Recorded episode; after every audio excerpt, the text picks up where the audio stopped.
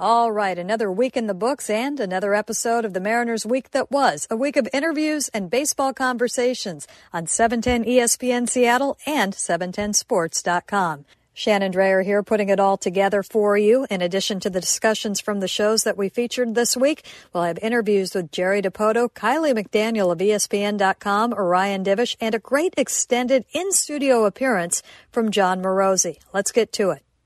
Monday, the talk was dominated mostly by Jimmy Lake and Odell Beckham Jr., but Mike Lefko and the Gras sitting in for Wyman and Bob. Mike and Gras, Wyman and Bob, yeah, that works, had a baseball topic on their mind.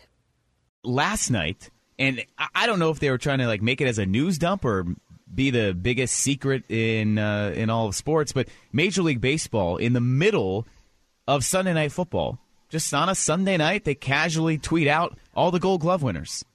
There was no announcement, no preamble, no TV show kind of announcing the awards or televising them. All of a sudden, just here they were. All the glo- gold glove winners announced, and of course, Carlos Correa wins over J.P. Crawford. So we have some consternation there. But MLB, I mean, what are they doing here? They they have done this before, Gras, where last year, I don't know if it's tone deaf or they just think that they have such a hold over the American public that they don't. Last year, they announced the Gold Glove Awards in the middle of the election.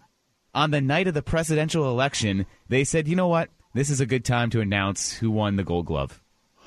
Well, uh, all right, I'll play devil's advocate to a degree. I don't know that the Gold Glove announcement has ever been something they ever did a television show about or was ever necessarily a big, huge deal. That having been said, yeah, I mean, it, it, especially on a Sunday night, I mean, it does not make any sense. It doesn't make any sense to do it on election night either. I can see it not not being the biggest news of all, but but I don't know why you wouldn't do it during the day, especially in this era of sports radio now where it would get a lot of talk. So uh, I'm I'm with you. I don't I don't think it makes makes sense. It, it's you know baseball is has not done things right for a long long time, and um, you know it continues. I, I saw a stat where Uh, actually games this year were the longest they've ever been. The average nine inning game was longer than it's ever been, considering all the stuff they did to try and make the games go quicker. It didn't work. None of it worked. And games we know in, in the postseason are, are absurd. They're, they're, they're approaching four hours for nine inning games for crying out loud. So, you know, baseball's still baseball. It, it, it doesn't it doesn't do a lot of things right and this is certainly not one of them. Though uh, this isn't the biggest deal in the world, it's still curious they do it on a Sunday night for sure. Yeah, I mean, I think if you're baseball, you need to try to market your product better because sure. of it. Because everything you mentioned about long game times, about waning interest in the sport, kids who now want to play football or soccer or basketball who do not grow up loving baseball and making baseball their preferred choice like a lot of us did. So they need to find a way to put these things on television or get well, them I, out in the middle of the day where people can talk about them. Mike, a point I made with Bob, I think a, a couple months ago, was was that here baseball's got a star that's that that's that's doing things that haven't been done since Babe Ruth played, and he's from Japan. He's international. And yet, you know, for the most part, leading up to the All Star game, you know, Shohei Ohtani was was being it's like it was a castle secret or something like that. I mean, they have been potential the most globally marketable player in any sport, and it doesn't seem like they're doing it. So, I mean, they they fumble the big things as well as the little ones. That's for sure. they really do, and they're just. I mean, we continue to harp on this, but I think it's just worth noting that the way they do all this stuff, and I, I think there's legitimate interest in these things. We've seen how NFL awards are, are, televised and people care because it's something to watch and to talk about. But well, MLB NFL, draws it out so long. NFL's different. I mean, NFL's different. we can't compare anything that the NFL does to any other sport. Their ratings dwarf everything. I don't. I don't necessarily mind them dragging things out. You think they should do one big show with all the awards? Uh, to yes, to some extent, That's I think you could build thought. big questions or build big interest around that. You could also get a lot of people on board for one set day, but they just stagger it so long. I mean, the season it feels like it ended a, a few weeks ago. I know it just ended, but the MVP the MVP award is handed out November 18th. We still have 10 days. By then, I will well, have forgotten I'll, who even played in the season. I'll say this much. I, I, would think that baseball would be better suited to pay more attention to their award show than their draft.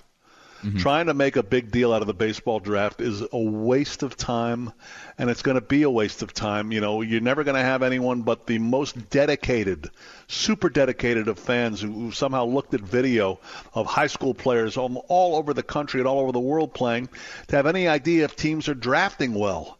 It's not going to be like the NFL draft or the NBA draft or even the NHL draft. It's never going to be that in baseball. It's a waste of time in my book to make the baseball draft try and make it a big deal.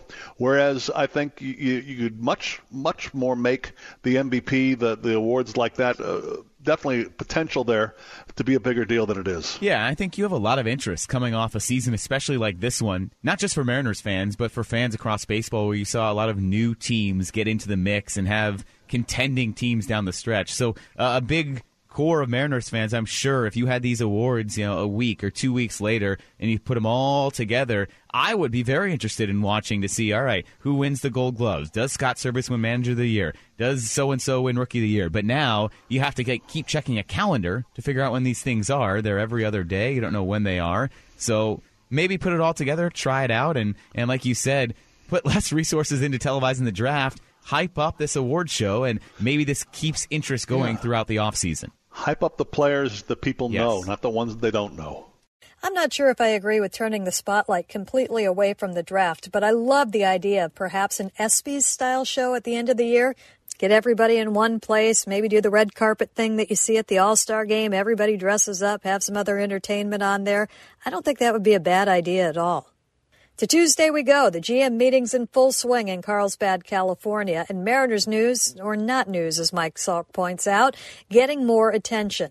Of more use perhaps than the national reports, numerous publications came out this week with contract estimates for the top free agents. Salk attempts to break it all down with Justin Barnes taking things in a different direction, looking at the prize free agents as exotic cars. Uh, let me read you a couple of tweets from Jon Morosi. One, sources. Marcus Semien is one of the many free agents under consideration by the Mariners early in the offseason. Semien, 31, is believed to prefer West Coast clubs and has experience in the AL West. The Mariners already have shown sincere interest. Good.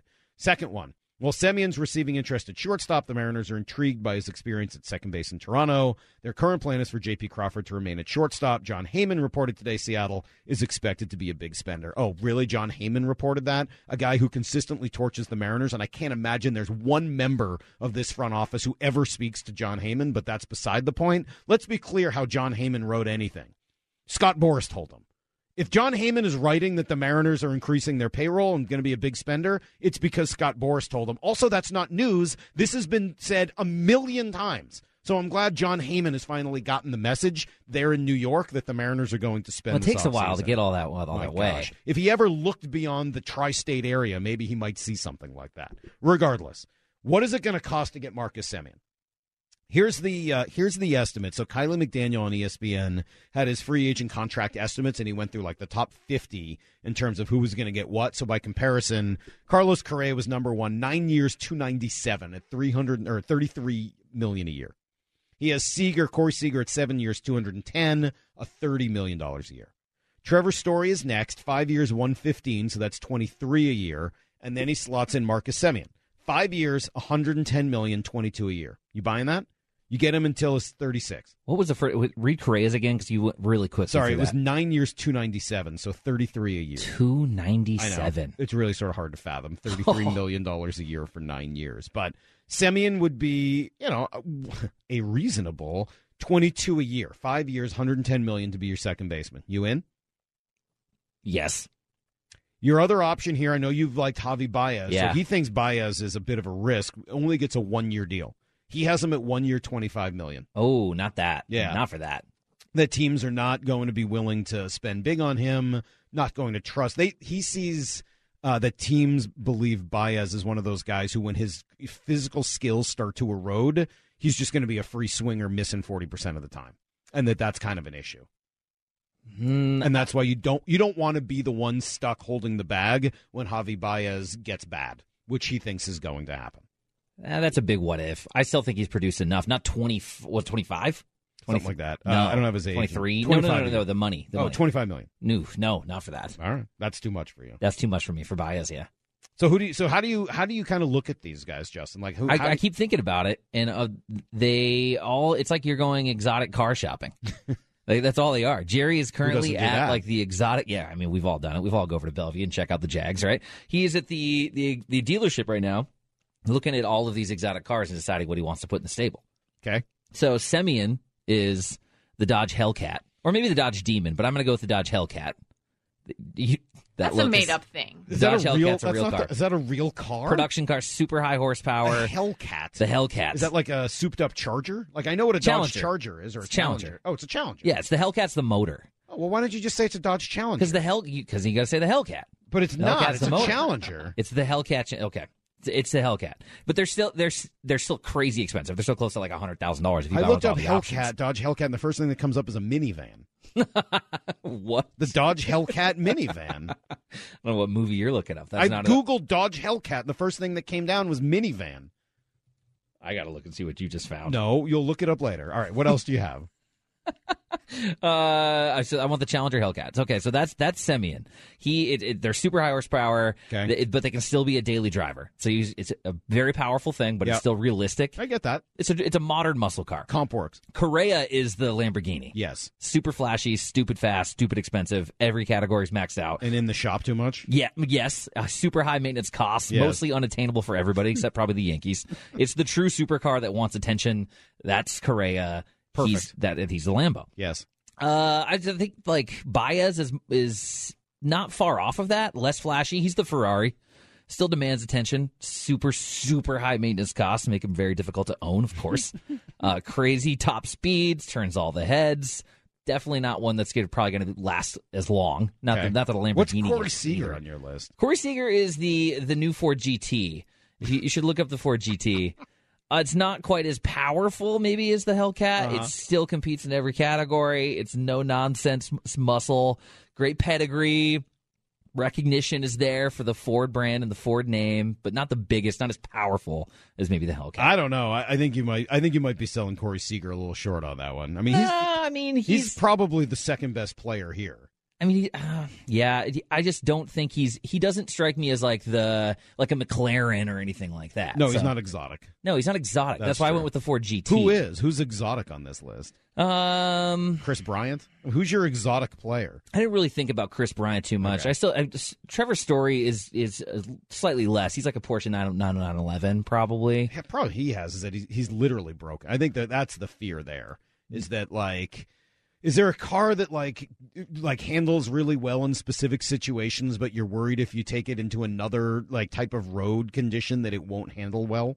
Sure. Does that make sense? Yeah, dozens of those. He's a lot of those modern cars. And I think that's the fear. It's like, yeah, all right, he's done all that at Coors Field. What does he do away from Coors? Can he handle in adverse conditions? And by the way, now his arm and elbow aren't what they used to be. Sure, I think there's yeah. some real concerns there. That's why he's a Porsche 911. He's not not quite as expensive as the other supercars. Not high end luxury design or the same status symbol, but he's still just as competitive. He's still worthy. Jarred Kelenic's the Hellcat truck. Like, if we're really going to get into what, we Oh, you can get a have. Hellcat truck, but not get- a can- minivan? You can get the the Hellcat in the truck. I yeah. got images right here of a Chrysler Pacifica SRT Hellcat. It's from uh, MOPAR Mopar Insiders. Mopar Insiders. Come on. I, I'm Mop. You think I made got- up Mopar Insiders? Maybe I have completely missed the Hellcat minivan. Yeah, look at it. It's, All right. it's, uh, it's quite the minivan. It looks like it could go, you know, 60 miles an hour if you need it to. Haniger's, you know, the high country Chevy Silverado. He's the 2500. Those things are like 80 grand with all the high country options. All right. I don't really have any idea what you're talking about, but we're going to have to move on. We'll talk to Shannon coming up at 9 o'clock and talk a little bit more Mariners. Okay, for the record, I know what a Dodge Hellcat is. Come on, Salk. Moving along. A little later on Need to Know, a quick rundown of the day's baseball news, including Scott Servais being announced as a Manager of the Year finalist. Here's the third thing you need to know. Congratulations in order to Mariners manager Scott Servais, named as the finalist for the American League Manager of the Year award. Dusty Baker, of the Astros, and the Rays Kevin Cash are the others who were announced. Cash may have the best odds of winning, but my vote would definitely be for Scott. In a year where his team was unlikely to compete and didn't really even have the roster to do so, he made it happen. He dealt with the Kevin Mather situation and brought the team closer together. He dealt with the Graveman trade and kept winning. He used his bullpen nearly perfectly, deploying the right guys at the right times and without sticking to the limitations of any sort of a traditional closer setup. Paul Sewald certainly was a fan. Twitter, they had an AL rook, or AL Manager of the Year poll uh, somewhere maybe a couple months ago, and you know his name wasn't even thrown out there, and I just I had to write. I was like, "Ahum, uh, Scott Servais has been fantastic." I don't know if anyone watches Mariners games, but they should. They certainly should. Jake and Stacy with a little bit of a different take on the Manager of the Year field. Extra, extra, read all about it. Headline Rewrites. Presented by Tila Mortgage. The real story behind the headlines in today's news with Jake and Stacy. Headline number one The Mariners skipper Scott Servais was named a finalist for AL Manager of the Year award. What's the real headline? Congratulations to Dusty Baker for his heroic effort to take a team with a $194 million payroll and four All Stars to the playoffs. You really did it, Dusty. You really did it. Congra- Wow. Just, just an early Wow. congratulations to wh- who we all know will win this award. What and I love job. Dusty Baker, but you know, What I a actually, you know how sometimes you'll get magazines and they'll have like a headline on both sides. Right, You the flip whole it world over. was against them. This one's the same thing. The it's weird. You flip it over. There's another headline for another potential winner. Congratulations to Kevin Cash, who valiantly led a team that was projected to win the AL East to winning the AL East. You met expectations. Wow! Oh my God! did it. Congratulations to both of those guys for, for a potential future win there. Oh wow! I mean, hats off to those two. Just an incredible job. I mean, Incredible look, job. Kevin Cash, to me, actually, what he did with the Rays is very impressive to me. By the way, I, I, I still, will, I'm not discounting anything that Kevin Cash did, but I mean, that headline says it all. We all know who the real AL Manager of the Year is, and that is our very own Scott Servais. It is not even close. I would love to see what these two do with the Seattle Mariners and everything that they had to deal with, starting with not even before the season started, the whole debacle with Kevin Mather, having to keep the clubhouse together, having to figure out how you're going to produce offense, uh, manage the games all the way through this season. I mean, it's been spectacular. It's been a great job by Scott Servais, and now you have through a rebuilding process developed a winning culture, a winning mindset. You got you got everyone in that clubhouse buying into what Scott Servais is selling, and that to me is a very very exciting thing as they're heading into free agency and are only going to add to me Scott Servais had the hardest job and he delivered with with the greatest results. And in football I believe they get it right. Most of the time the the coach that wins the coach of the year is someone who turned things around from bottom to top. And if you're going to apply those same type of rules and have that same mindset Scott Servais wins this by a long shot, but that's not how obviously they, they do it in, in Major League Baseball. Well, sometimes the AL manager of the year for for uh, either league is the guy that kind of did the most with the least. But the problem is that people are going to try to make those arguments for both the Rays uh, and for obviously the Astros, who ended up getting to the World Series. But both of those teams were facing high expectations. Maybe they weren't projected to win a World Series or get to a World Series. I think uh, the Dodgers and Padres were were easy betting favorites before the season started, but they still did a lot with a lot. Uh, whereas Scott Servais uh, did a lot with less. And that's not a slight to anyone on this team, but I think it was obvious when you're looking at pretty much every single offensive statistic to see where the Astros are leading, throw the Blue Jays in there, uh, and, and to see the Mariners still trailing there as far as weapons, uh, but also playing really well. And Curtis, I mean, you talk about uh, the things that obviously a manager has to do day to day. How about bullpen management? Boy, how about it? I mean, the Mariners have the best bullpen in the bigs, and a lot of that had to do with the buttons that Scott Servais was pressing down there, getting the guys in the right situations, riding the hot hand, and putting you know Paul Sewald, who emerged as the best reliever that they had, putting him in positions to where you know he was only pitching high leverage spots against the best hitters on each team, and, and was succeeding more Yeah. often than not. I mean, a testament to Scott Servais's ability to manage a bullpen right there. And as we know, without that bullpen, the Mariners would not have won 90 games. They might have. They might not have even won 80 games last year. A good amount of baseball talk that day on Jake and Stacy, and the two with a different outlook on the Mariners offseason. Who? That is the question, right? I, I Stacy, uh, you are preparing yourself that the Mariners make like one splash move and then they're done. No, I am telling That myself they make a bunch of smaller moves, but that's that's about I am it. telling myself the Mariners will not get any of the top shortstops, uh, and that they uh, will not. I don't think get any of the like premier like uh, you know Kevin Gausman. You- Why are you looking at me? Because you're you're assuming they absolutely will have some big names in there. No, I, I just eh, Stacy Debbie Downer over here. I'm not I a mean, Debbie Downer, I Robbie just- Ray. Sullen Stacy. No, Yeah. no, Morbid no, Stacey no. That's here. not. We I am. morbid Stacey back? No, that's not what's happening. I am just Death lowering. is inevitable for I am. us all. and no, I gets didn't dark say at that. 4 p.m. Eventually, you're going to get Stacy no, to say guys. the Mariners are going to spend just like death. You know, it's going to happen. Okay. It's inevitable. All that I'm doing is emotionally doling myself. Okay? I recommend it. It helps you get through life. You just emotionally dole yourself, dull your emotions, and then nothing can hurt you, Jake. I mean, sure, yeah. Are you gonna go through life and but you're not gonna enjoy it to its fullest? And for me, I love to believe. I love to see what is out in front of uh, the Mariners right now, which is opportunity to legitimately upgrade, and they've got the money to do it. They've got the money to compete with the big dogs for a lot of these other top uh, free agents here, and you're going to have to overspend. Scott Servais on our show before he parted ways with us and never had to talk to us again weekly in the off season, which I'm sure he misses us greatly. But he he said, "Look, we're going to have to overspend for these guys." Just simple fact of the matter, and we'll see how many we can actually land and how many we can get. But the other part is, is it's got to be a great fit for us. It's not just going out there and spending the money. It is, are they the right fit? Is it the right player? Uh, Are they going to fit into what we want to do here and what we have built here uh, with this organization? And so I, I believe that there is multiple guys that can fit what they want to do. Kris Bryant's one. That to me is kind of shooting for the moon. Marcus Semien is my number one target that I would love to see here in Seattle. Um, but I, I- do believe that they will get aggressive in the fact that you hear this from Jon Morosi, you hear this from Jon Heyman. I don't think it's by accident. I believe the Mariners are trying to send those signals out there to everybody saying, hey, we're in this thing and we're going to be aggressive and we're going to make moves and uh, watch out for us. This is a good place to drop some sound from the Talking Mariners podcast. Now, boy, howdy, he was out this week, so Gary Hill joined me for an hour long conversation.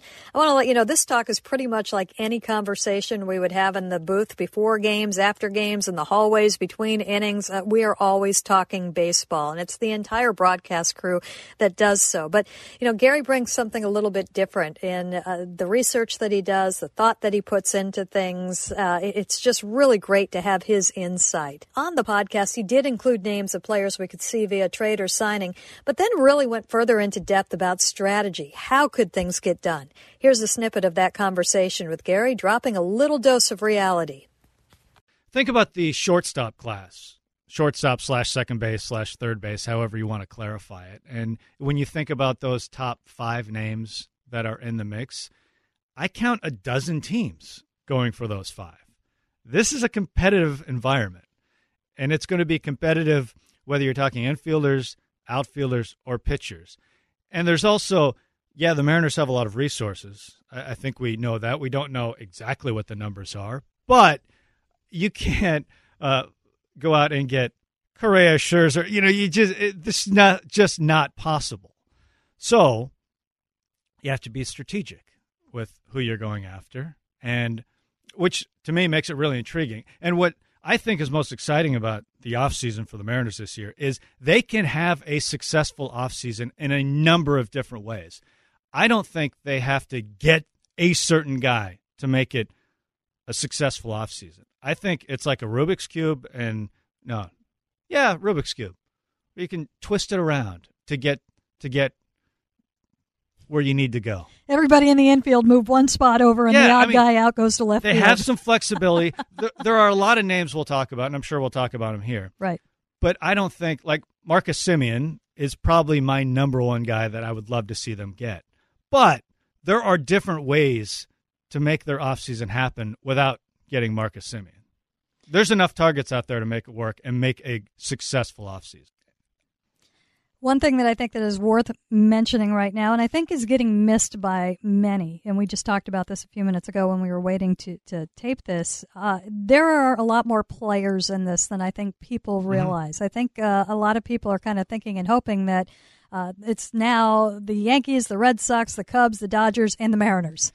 And it's not. There are a lot And and Jerry Dipoto actually on the Mike Salk show this morning acknowledged that there are more teams that are in a position to do what they are trying to do right now, and he thinks that's yep. actually sped things up. But that list has some pro- some surprise entrants on it that actually could do a little bit of damage and certainly be competition. Yeah, when we look at all the names being thrown around, there's no guarantees with anything with the number of teams teams involved. I think there are a dozen teams that are competitive for the top of the market, and the Texas Rangers, a great example. We just saw the news yesterday that they apparently are willing to throw out $100 million this offseason. So, what does that look like?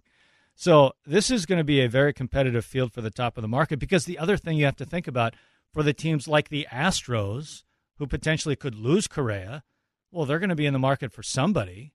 They're going to have to replace Correa with somebody. So, who do they go after? So, it's kind of a domino effect uh, depending on how things shake out. And it's interesting. I'm very curious to see what happens with Texas, for example, because I've been curious if a team would take on an experiment because Texas, a team that won 60 games last year, and they have a lot of holes to fill. And when I see a number like $100 million, this is probably not a team that's going to sign like Scherzer and Correa, right? But what if they just dipped into the secondary market and signed five or six different. I think about Eduardo Eduardo Escobar, right? Mm-hmm. Really good player. 33, sign him for a couple of years, high dollar value, low years. But what if they did that with five or six guys? They could change their team overnight. I've been waiting for a team to try this experiment. You know, we saw the Kolten Wongs, Taijuan Walkers of the world last year who signed for short years. Not a lot of they were in that just that middle tier market. What if Texas went out and spent a bunch on guys like that? I think it's pretty, it would be a very interesting experiment to watch if they did that. I don't know if there's enough pitching out there for that to work. I don't think there's no, not at all. I mean, pitching it's it's its whole. When we're talking about the free agent market, pitching and offense, it's a completely different conversation. Where are the Mariners going to get their pitchers? oh, this this is a great question. The entire podcast can be found on the podcast page of 710sports.com under the hot stove category. Back to the airwaves we go. Wednesday morning on the Jerry Dipoto show, which ran a day early because Dipoto had to travel on Thursday, a huge kudos goes out to Mike Salk, who, if not confirmed targets, definitely got some names out of the Mariners general manager. And we do have Jerry. I was speculating on what you might be doing, meeting with Boras, conversations with other GMs. How's it going down there? Uh, pretty good. Actually, was drinking coffee, just telling stories with oh. uh, with Dayton Moore, which is uh, part of the fun of the GM meetings, just like the social aspect of it. I was going to say, who do you hang out with there? Like, who who are some of your friends that you end up hanging with when you're at an event like that? Uh, I, I tend to be a little bit of the the pop around visit with a lot of groups, but you know Thad Levine, the GM in Minnesota, is a is a good friend, and I spend a lot of time with Thad. Uh, do tend to spend a, a fair bit of time with Dayton Moore, uh, with the guys from the A's, Dave Forst, Billy Beane, uh, who we've been around for a lot of years. Farhan Zaidi with the Giants are they're, they're typically the people I hmm. spend most of the time with. Is it easier or harder to make a deal with somebody you're friendly with? I I think it's easier, and you know, for me, I, one of the things that that is a, a carrying tool as uh as I've gone through the years is I I'm I'm fairly candid, as you found out, and I think that makes you know the Mariners a little bit uh, easier to deal with because it's not you know seven or eight uh, conversations that are that last five minutes in speed dating. We sit down for 15 minutes and you have a pretty good idea of what we're trying to achieve and and and what we're willing to do, who we're willing to move, or how far we're willing to go on a contract. What have you been more active with so far, trade talks or free agent talks? Uh, a little bit of both. You know, we, have sat down with a handful of teams, and, and, we have a few more on the schedule today. Uh, we've also met with the, what I would call the, you know, our the agent the, the, or representation for you know the players that we've cited as the best fits for us. So, uh, and we have a couple of more of them lined up between now and, and tomorrow morning as well. Uh, we've heard the name Marcus Semien quite a bit uh, as a free agent, and, and, the Mariners have been linked to him. He's obviously one of the top free agents in the class this year, as an MVP candidate, MVP finalist. What is it that you like about Semien? What do you like about his game? Uh, roughly everything. He does everything well, and you know, in addition to being an incredibly well-rounded player, you know, Gold Glove defender. He can play both second and short. There's really no reason he can't play any position on the field because he's athletic enough to do it. Great base runner, real power, you know, and he's and he swings at the right pitches, and, and you put those things together with good makeup and what I would say is extremely high intellect. Uh, there's it, it's it, there's a lot of reasons to, to like Marcus Semien. Kind of a late bloomer, right? I mean, I mean, he's had he was always a good player, but it seems like he really grew into being a great player in the last few years. Yeah, I, there's no doubt. Two of the last three years, and I don't know where it will land for him this year, but he's been one of the best players in the American League uh, in two of the last three years, and and you know, doing it for playoff teams or contending teams in Oakland and, and Toronto.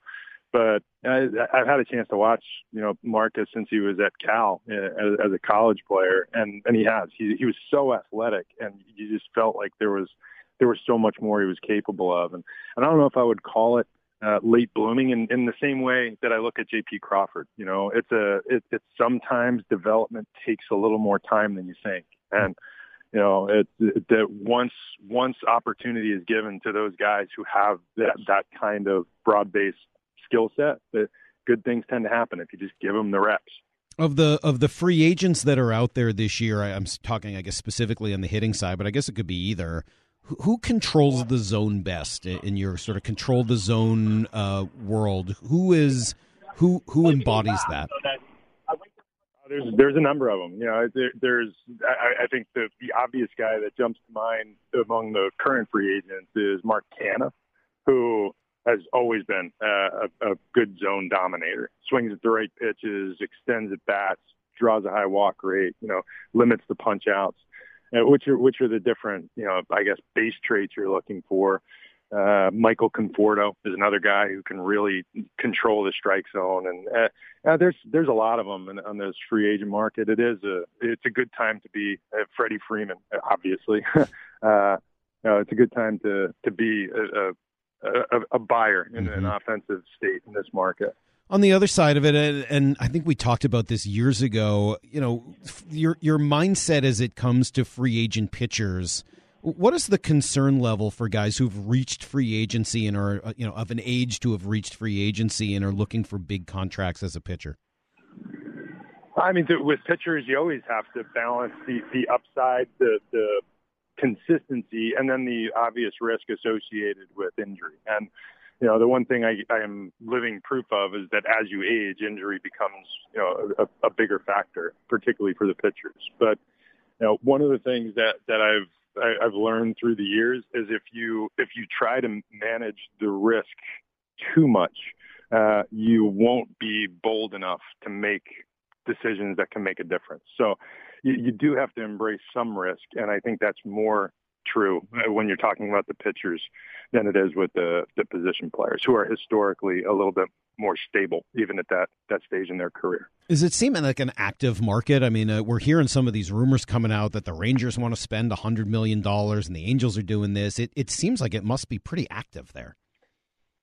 It is. I mean, it, it, it's hard to be to, to be more active than the Mariners, but I, but I feel like we're we're in the middle of the pack. It's it's been a very quick start to to the the natural off season and you know postseason's wrapped up. You got a lot of teams here. It's the first time that we've all seen each other face to face since you know 2019 really uh, as a as a group, and that includes the player reps and and the the various the 30 clubs and the league. You know the the officials from MLB. So. Uh, pretty exciting first couple of days. I do sense that it's moving pretty quickly, and and there are a lot of teams that that came in here with some payroll flexibility and, and big plans. Do you think you could get something done while you're there? I mean, could we see really either an early signing or an early trade, or or is this just laying the groundwork for later in the off season?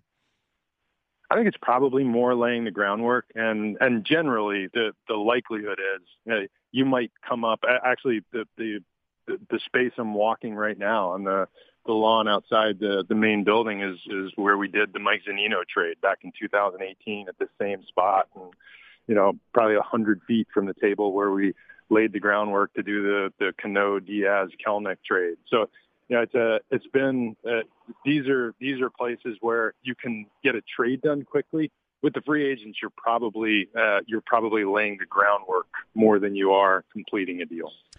Uh, before we let you go, and I know you're busy and, and have a lot to do and a lot more people to talk to, I got to spend a moment or two on Scott Servais being named a finalist as the manager of the year. You know, what was your reaction when you saw that?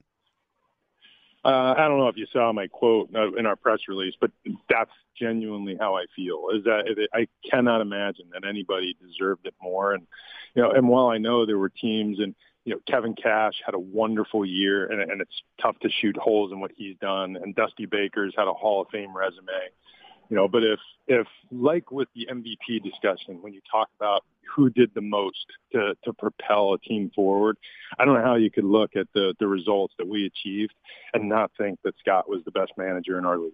Uh, the decisions that he made all year long, particularly with how we used our pitching and really keeping a group together through you know some early adversity and and then watching a young team flourish at the end. I, it's it was a storybook season, and, and I hope it's something. I know it's something he's proud of, and I hope it's something that everybody else recognizes because he deserves it. Well, it's cool. I, I really hope he wins. I think we all agree with you here in Seattle, and uh, that'd be pretty awesome. You do you like that? You like the GM meetings? This is a fun time of year for you oh, this is my element. Right. I, I, this is, I, this is like my Disneyland. And, you know, I, I come to these things. I, I, I tend to, you know, through the years, I've gotten better at actually finding time to sleep. But uh, when you have an opportunity to meet with, you know, all the, the, the, the different player reps, all the different teams, sit down, you know, every day we're talking baseball and, and, you know, it's about my favorite thing to do. So I so think, cool. uh, you know, being here in the, in the great weather at uh, talking about baseball, it, it doesn't really get much better. I'm so jealous. I, like I would be so much more jealous of you this week or winter meetings week than any other time of the year. Forget about watching my team play.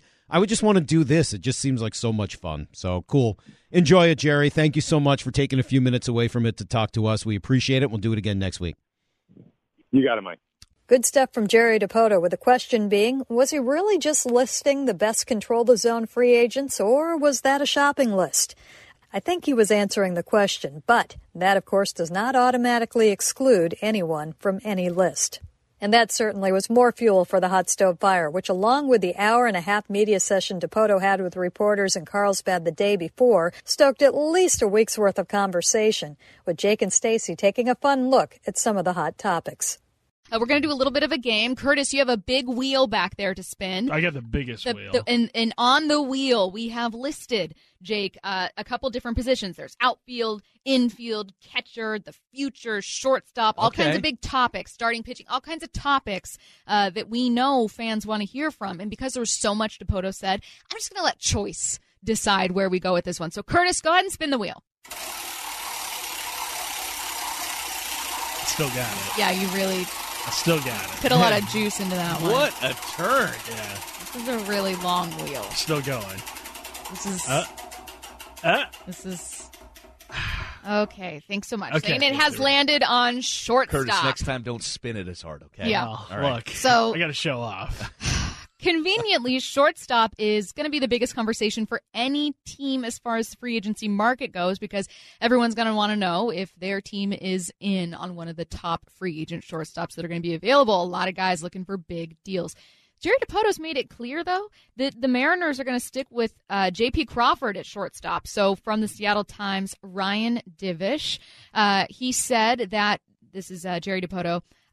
JP Crawford isn't just their shortstop uh, for right now and of the future. They're sticking with him. So they're going to use JP to help recruit potential infield candidates, quote, particularly shortstops that they are asking to convert to second base uh, or shortstop. So shortstops that you want to move around. It certainly sounds then, you guys, like the Mariners are not going to be in on any of those top guys. So the shortstop that they sign, even if it's one of those top guys, would be asked to move to second or third base if he signed with Seattle. So go ahead and eliminate Seager. Go ahead and eliminate Correa. Yeah, but be careful when you say eliminate the top guys because there's other top guys at shortstop that well, have that flexibility. I'm speaking of specifically guys that that almost you can almost guarantee will play at shortstop with the whatever there's- team they sign with. There's no other flexibility. Right. And so, okay, so Corey Seager and uh, and Carlos Correa. Those are the two guys you knock off. But there's a bunch of other shortstops underneath that list, like Trevor Story, uh, Marcus Semien. Uh, Javi Baez is also someone that, that, that plays shortstop but has a tremendous flexibility in that aspect. And I think that those are the types of players that Jerry Dipoto and this organization are really truly highlighting. And I, be- I believe that it's the right decision. Could J.P. Crawford play second base? Yes. Um, but I, I never really thought that they were real contenders for Correa or Seager. I, I, I thought that the Seager situation speaks for itself. Correa, I, I just figured that they would be outbid, and Correa to me just screams. Doesn't he scream Yankee to you? Doesn't he scream like one of those types of guys? You don't think the Astros will make a move to keep him? I, I of course they will. I mean, they'll make a push, but I, I just I Astros money is not quite Yankees money. Yeah, I mean, Well- they'll they're willing to do whatever I it mean, takes. It's not quite Yankees money, but the Astros in didn't they have a one ninety four million dollar payroll? I mean, that's what They a did. difference of like ten ish million. Yeah, but I would think the Yankees desire when they have their sights set on a guy, or in this case, a couple Yankees guys, Correa and Seager. They usually tend to get their guy. Yeah, they're, they're not. They are not putting down their paddle at an auction. That they are consistent. It doesn't matter whatever it takes. That's what they're going to do. So that that is more of how I viewed Correa going into this free agency period. And Marcus Semien, for that reason, has always been kind of the guy that I've highlighted and, and really want them to go after. And if they could have J.P. Crawford and Marcus Semien at second base, I mean, my goodness, that would be incredible. You add maybe Kris Bryant, Trevor Story, Javi Baez over there at third base, and then let's not rule out the possibility of maybe a trade for somebody like Jose Ramirez or Matt Chapman. But I, I just think that that position in and of itself, there's a unique aspect of the flexibility that they have with a lot of these players, and that's really what Dipoto is is after. So uh, let me ask you guys this. Obviously, there's so many plays and so many highlights that J.P. Crawford has had uh, defensively, and that's all fantastic. Um, he was a huge leader for the team. He was one of the better players. He might have finished. Did he finish with the highest, just basic like batting average on the team? It was either him, Ty France did. Ty France. It was up there though. He was he was pretty consistently post June first one of the better players for the Mariners. However, compared to other uh, shortstop bats in the league, certainly not really up there. He's he's a little more like I mean it depends what you're looking at. He's 12th in terms of OPS among uh, eligible shortstops here. Uh, in home runs, he's uh, oh gosh, a little further down here. Um, you look at average, he's seventh. So you're looking at like these guys aren't uh, not all these guys are free agents, but Tim Anderson, um, Brandon Crawford, Xander Bogaerts, uh, Carlos Correa was ahead of him in quite a few categories. So again, my question is: Is it the right call? Um, I, Because he had I more think so. opportunities than any other shortstop. He had more at bats than any other shortstop, and yet offensively was not as productive. Yeah, I do think it's the right call because you're not gonna you're not gonna have uh, uh, you're not gonna have big bats everywhere. And for J.P. Crawford, his his approach, his style, still has tremendous value in this league. Obviously, with what he was able to do to help carry and pro- propel the team moving forward. I mean, he helped this team basically. He was the one bat that was going in the month of June. I mean, he was the one that was carrying the team in the month of June. Uh, Haniger and Seager's bats they were they were cold during that month. Devil's advocate, it's about getting runs. It's the most valuable thing you can do for your team. You look at the free agent guys ahead of him Carlos Correa, 26 home runs on the season. Javi Baez, 24 home runs. Trevor Story, 24 home runs. Uh, Corey Seager, 16 home runs. JP Crawford, 9. Yeah. And it, it's also something that I, I believe that this is his first year that he has really truly found himself as a hitter. And JP Crawford doesn't need to be the top of your lineup. He was the top of your lineup in a out of necessity, out of need, and they were rotating guys. At one point, they had Jarred Kelenic at the top of the lineup, and JP took that that group and and he ran with it. And and I believe that JP could he be your leadoff hitter, maybe, but also it wouldn't be a bad thing if he was your ninth or eighth guy in this lineup. That would mean that you have a very good, healthy lineup, and JP Crawford could come out with some very timely hitting. So overall, I think it would be very good. Uh, w- what else do we got on this wheel? All right, let's go ahead and spin the wheel one more time. Curtis, if you could just make it shorter this time. No. Not not possible. Okay. I, uh, All right. He's got a cannon. You can't short. Okay. No yeah. problem. You're That's, asking uh, Michelangelo totally not to paint the Sistine Chapel. Okay. Okay. Thank you so much. And All right, we're good. We're done. there. We're Okay, there. Uh, it is landed on. Okay, it's landed on catcher, which is a bit surprising, but uh, I'm actually glad that it did because Curtis, I know you in particular wanted to sound off about this. Here is what Jerry Dipoto said about catcher: they are rolling with the guys they have. No big movement expected here. My question: Yeah, Is it a mm. good call or a bad call? Uh, Love it or hate it? I mean, they love Tom Murphy, Love him. but I mean, I, love I love me some crazy eyes Murph. Yeah, but uh, I feel like his player profile is replicable throughout the league. There are guys like him in baseball that you could get in there. And there are also guys that are better than him at catcher. And maybe there's a, an incredible belief in Cal Raleigh that he'll take a step forward this season from the Mariners, but in the half season that he played for them, he left a lot to be desired with the bat. And then also Luis Torrens, I like his bat, but he is very much a DH first, catcher second. right. And the Mariners have already made it known that they want to keep that DH spot open to cycle through a fourth outfielder, whether it be Mitch Haniger or somebody else. Mm-hmm. Keeping Torrens in that spot limits your your ability to do that. I don't think leaving the catcher position unaddressed is the best route for the Mariners to take this offseason. Yeah, I would agree with with Curtis on this one. I, it, just is something that concerns me and worries me, to be quite honest with you. Uh, it, why would you not add a a veteran player? A again, as we've talked about before, a true big league bat, where you're not trying to rotate, you're not trying to figure out how you're going to maneuver and bring this thing together and piecemeal it.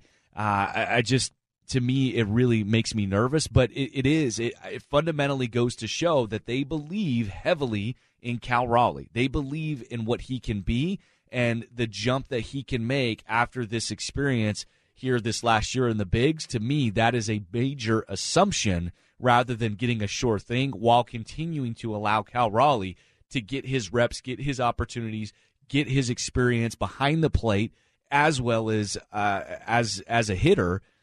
I just think that there's a lot there's a lot of development still to be had with Cal Raleigh, and they are going into the season going to be very heavily reliant on him. You're absolutely not wrong, either of you. I think the way I look at it is like, uh, I am okay. It's kind of how I looked at um, strong safety, where I was like, I'm okay with the strong safety uh, not leading the team in interceptions as long as someone else has a lot.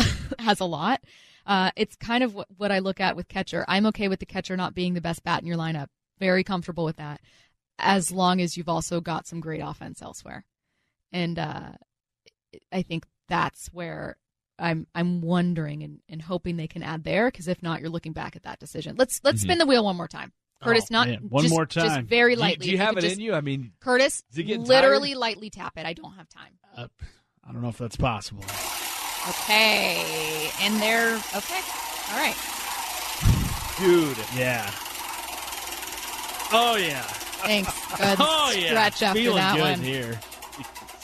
Okay. And here we go. Free agent. So Jerry Dipoto did talk about some potential free agent targets. I've got a cut for this one. Take a listen to what he said. There's a number of them. You know, there, there's. I, I think the the obvious guy that jumps to mind among the current free agents is Mark Canha, who has always been uh, a, a good zone dominator. Swings at the right pitches, extends at bats, draws a high walk rate. You know, limits the punch outs. Uh, which are which are the different, you know, I guess base traits you're looking for. Uh, Michael Conforto is another guy who can really control the strike zone, and uh, uh, there's there's a lot of them in, on this free agent market. It is a it's a good time to be uh, Freddie Freeman, obviously. uh, uh, it's a good time to to be a, a, a, a buyer in an offensive state in this market. How do we like those names? I'm going to preface it by saying I don't see Freddie Freeman leaving the Braves, but no, uh, he is not leaving the Braves. And if the if the Braves let Freddie Freeman walk, I mean they are. I don't think they will. It's it's going to be one of those things where idiots. you're Um, a, you're one of the most popular players with that city on that team. Yes. there's an incentive to stay. He's a legacy Just guy. won a World Series. 100%. He is a legacy But let's guy. look at some of these other guys. Okay, so y- you look at some of these other guys. I mean, Mark Canha to me makes a ton of sense, and is somebody that when you talk about his addition, does it excite me? Does it wow me? No, but it is a very good bat, and it could be. Um, oh, why am I blanking on his name? Killed us with the Boston Red Sox. Curtis was screaming from the rooftops that you could have signed him this last Kyle offseason. Schwarber? Schwarber. He could be your version of Kyle Schwarber, somebody that goes into free agency, isn't a hot name, is more of a veteran, had a little bit of a down year in terms of his numbers, but can absolutely be a great big league bat for you and and can play that fourth outfielder type of role. I could easily see that, you know, being the case for the Mariners. Um, but you know, one of the other guys that really intrigues me in this situation as well is uh, Seiya Suzuki.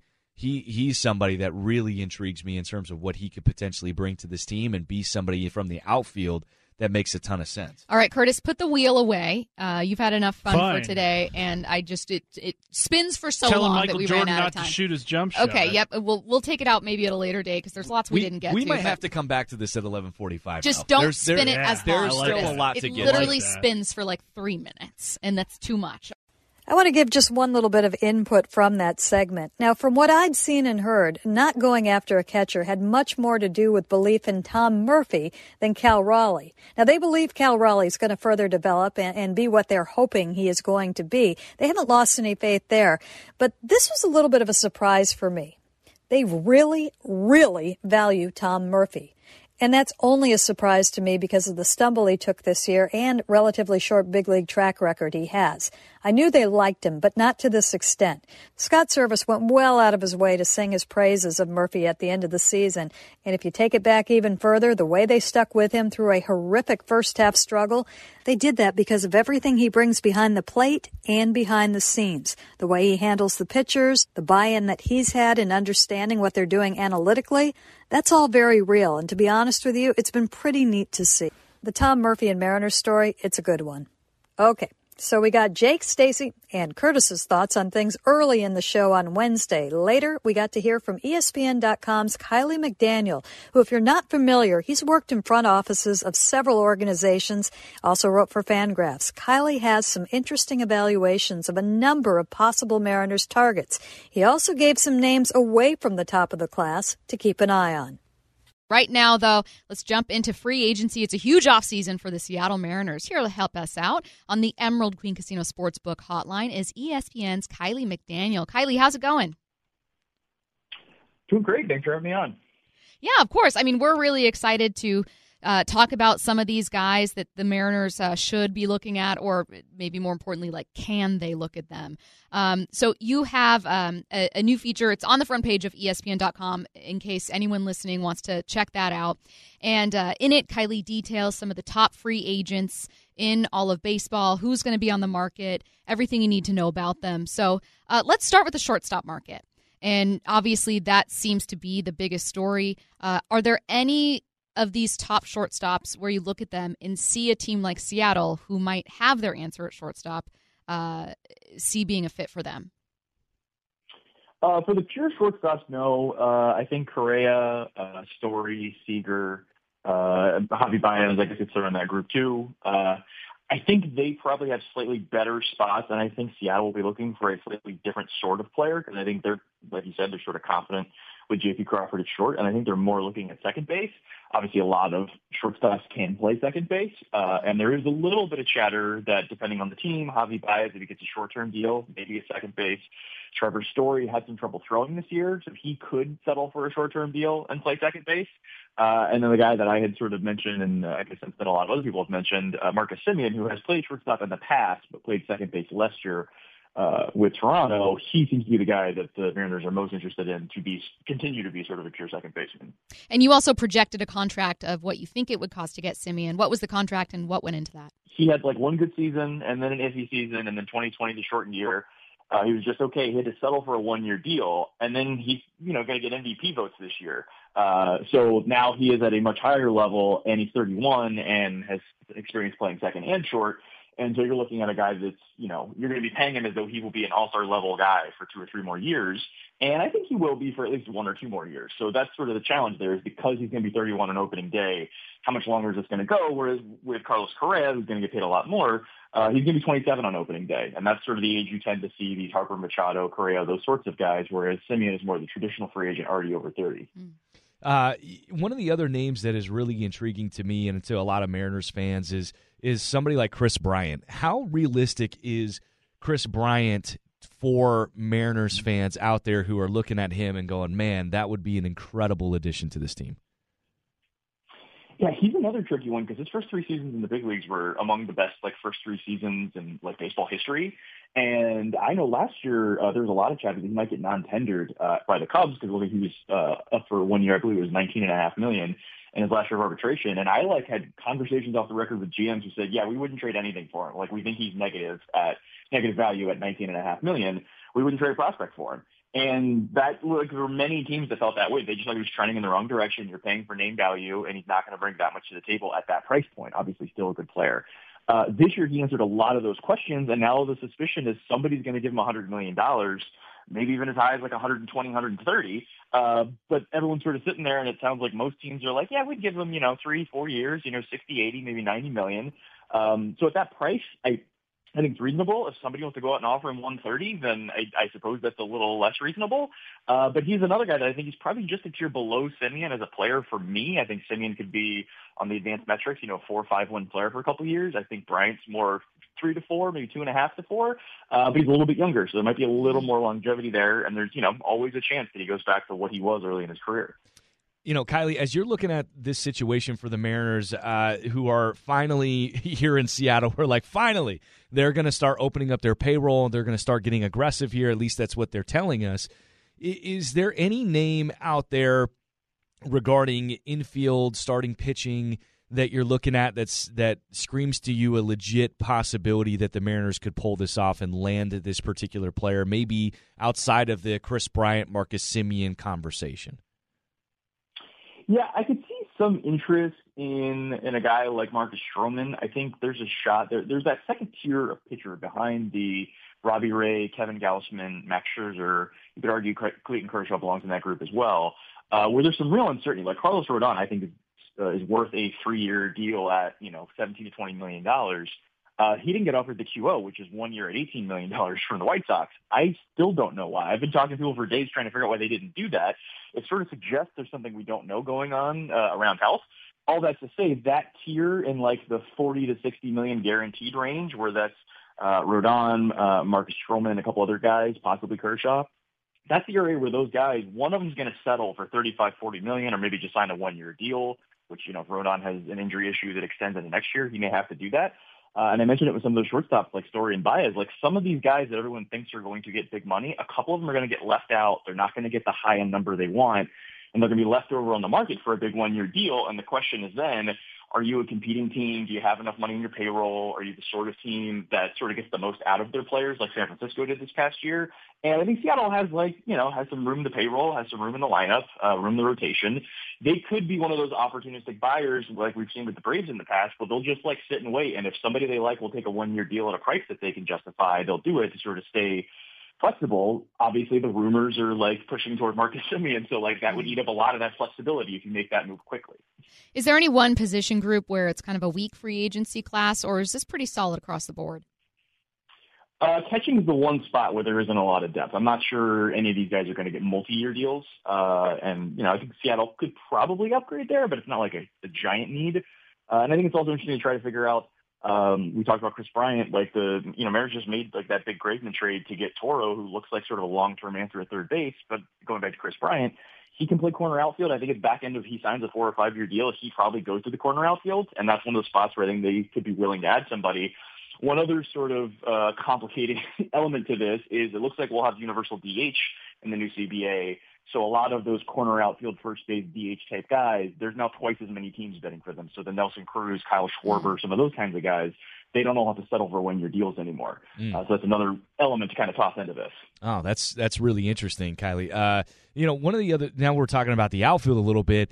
Um, you know, Jerry Dipoto kind of in his press conference yesterday said that they're not going to be overly aggressive in trying to find an established center fielder. But one one name that has been you know put out there and, and a name that you have actually pretty high on your list is Seiya Suzuki. What are you hearing about him? The intrigue that he has uh, across baseball, and could that be a potential fit in Seattle?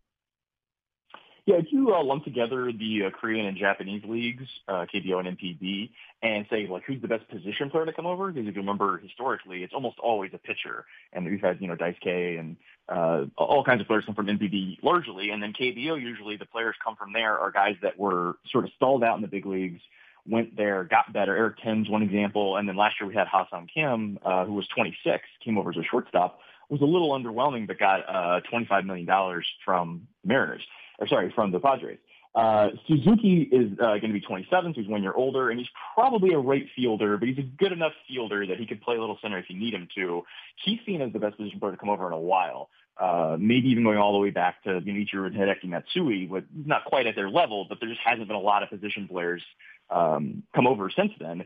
I have a lined up for four years, 48 million, and that'll also come with a posting fee, which will be like another, I think, eight to 10 million if that's what the contract is that the team has to pay to his uh, team in Hiroshima. So he's one of the more intriguing guys just because you could get him for four or five years at age 27. That's Carlos, uh, Carlos Correa's age. You typically don't get free agents that young. Mm. And just because he hasn't been over here, you don't really know where the upside is. Like it could be a really good player. I think Ha-Seong Kim, obviously being a different sort of player, but the last guy to come over uh, had a little bit of trouble this year. Um, so I think there could be some teams that are a little scared off. Obviously, Seattle, I think, has a little bit of an advantage when it comes to the, the players from the far west. You know, Kylie, one of the things that uh, Mariners fans they always keep tabs on guys that that leave and, and what they do. You have Yusei Kikuchi listed as 33 on your list, and then there's also Kyle Seager who will be departing from the team. What do those two guys' markets look like, and what type of team do you expect those two guys to land on? Yeah, Kikuchi's in that interesting spot, a little below that second tier of starter I talked about, that 40 to 60 million. I, I have him at two years, 21. Uh, and he opted out of a $13 million player option, which I think a lot of people thought he would take because I think he thinks he can get multiple years. Uh, and then getting that bigger guarantee is worth it. Uh, I think he's going to end up going to a team that is looking at that top tier pitcher, but is probably shopping in that second tier and then doesn't get what they're looking for. I think another candidate would be teams like the Dodgers who have such a big payroll and such a good farm system that they can afford to get either somewhat risky or uh, lower ceiling guys that they need to mix in. As we already saw the Dodgers sign Andrew Heaney, who is a little bit of a you know uh, buy low opportunity. I could see some teams thinking uh, Kikuchi could be that kind of guy, uh, mm-hmm. competing teams that need a little uh, length to their uh, rotation. Uh, and then, yeah, that would be another another thing with Seager, where you're looking for you know teams that maybe shopping a little bit north of where he is, which is you know one or two years, ten, twelve million a year. Um, if they can't get the guy they want, he's in a group with Eduardo Escobar at Arizona, a couple other um, infielders in that range where you're you're getting an everyday guy, but it's a little older. There's probably not a ton of upside, uh, but there's plenty of teams, especially if the CBA ends up with a floor that teams have to spend to. He's one of those guys you can feel good about, and especially on a one-year deal, a lot of rebuilding teams will look at veterans usually relievers, but sometimes infielders as well, to then uh, deal at the deadline. I think it's always good for Mariners fans to know which teams their team is competing with for some of these names. We know the big spenders every year, you know, the Yankees, the Dodgers. Um, but is there any other team that, like Seattle, has been a little more quiet on that front that plans to go all in this offseason? Yeah, there's been a lot of rumors uh, around Texas uh, who look like they may make a run at Clayton Kershaw, in addition to some of those top tier guys we just talked about. I think they think that they will be competitive this year and possibly contend the year after. And so uh, this could be sort of an investment on the front end to take a step forward. Uh, the Giants obviously are a team that has typically had high payrolls, but they got a lot of money coming off the books this year. So it is sort of believed that they might have, you know, up to $100 million available. I think they'll only sign one or two of the big multi-year deals, and they probably will be very dangerous in that sort of one-year, 10 to $15 million deal, especially for um, players that can't get the market they want, but want to go to a team that has a history of improving. Um, and then there's just some other teams that I think aren't always at the at the limit of the competitive balance tax or sort of the soft salary cap, like the White Sox, that are just aggressive every year and maybe aren't the biggest spenders, but they're just always going to figure out a way to make the most out of it. But I would say, uh, yeah, Seattle and Texas and the Giants are probably those those non-Yankees, Red Sox, Dodgers types that I think might be spending at the top end of the market. And it wouldn't surprise me also to say if the Yankees, Red Sox, Dodgers, the teams that typically spend the most, mm-hmm. if they get outbid, uh, Detroit also would be another team like that who thinks they're sort of rounding the corner. If one of those teams makes a semi-irrational bid on a player early to get somebody and build some momentum, and then you see the Yankees and Red Sox haven't signed anybody and we're already, you know, into February and they got to pick who they want, wouldn't shock me because those teams have shown a lot of caution when it comes to all but their, you know, core three or four players. Right. And I think some of these teams that are rounding the corner, like Seattle, might have to overpay to get the guy they want if they've like dead set on a certain player. Yeah, I think that's probably what we're anticipating too. Uh, he is ESB, ESPN MLB insider Kylie McDaniel. Make sure you go check out his 2021-22 MLB free agent rankings. It's on ESPN.com right now. It's very it's a good, easy list if you weren't sure about these names or where the Mariners should be looking. Kylie tells you the projected contract, uh, all the details you need to know about the player, a team that might be looking for them. Really, really good stuff. Kylie, it's been so fun talking to you. I hope we can get you on uh, a bit later in free agency once the Mariners start to make some moves here. Yep, absolutely. Kiley McDaniel provided plenty more to talk about over the next 24 hours on 710, as did Jon Morosi in his weekly visit with Wyman and Bob on Thursday. The visit this week extended as Jon Paul made a stop in Seattle on his way home from the GM meetings to visit his old stomping grounds from when he worked at the PI and to take in a Kraken game.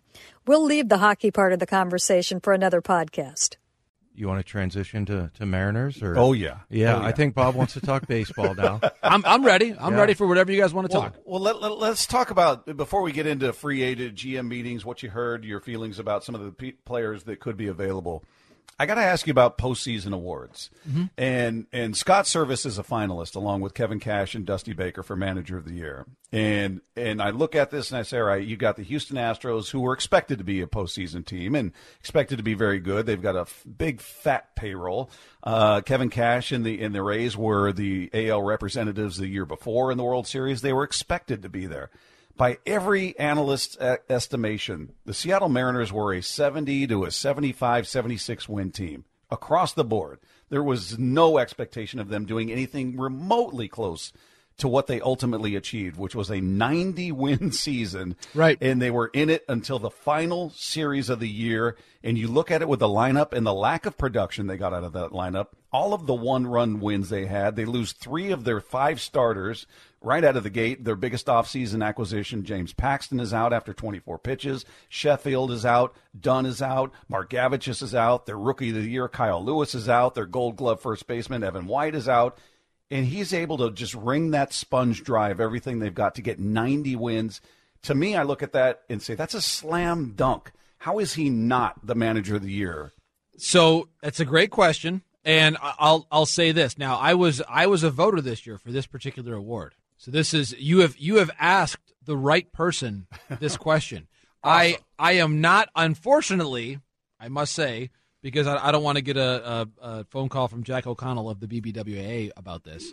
Um, we are, of course, not allowed to reveal our ballots until the award is announced. But I will tell you this: don't just blink once for Servais, at, twice at, for at somebody the else. risk at the risk of uh, of of offending uh, what what our rules are. I will say this: my top three, in some order, was the three that became finalists. So I felt somewhat validated that that was my that was my ballot. I'll tell you this: I I gave serious thought to five different candidates. The three guys that were finalists, including Scott, obviously, and then Alex Cora and AJ Hinch.